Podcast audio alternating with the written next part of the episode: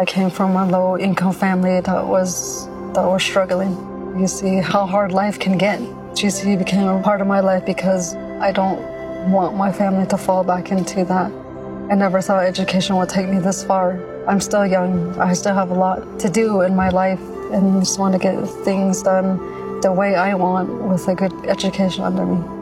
I'm Stacy and Grand Canyon University helped me find my purpose.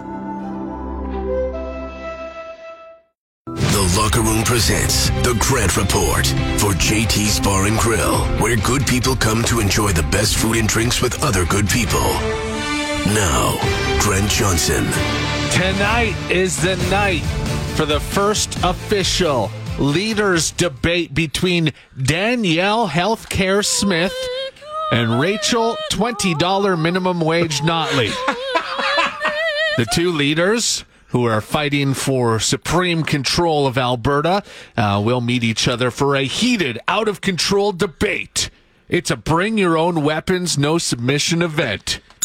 You know, I'm not sure who I would put money on, to be honest, between those two. Danielle Smith has got a longer reach, and I think she's tougher. But Rachel Notley, she seems pretty wiry. Cagey. You can't count her out. I've actually put fifty dollars on Jason Randy Kenney making a surprise appearance tonight, out of nowhere with the metal chair. Good God Almighty! Anyone attending the leaders' debate tonight is asked to uh, bring cash, as it is a cash bar only. Five dollar drinks, and James Peter White will be serving his famous crockpot beef on a bun. So we will see you there tonight for the leaders' debate. The Grant Report is brought to you by our merchandise page.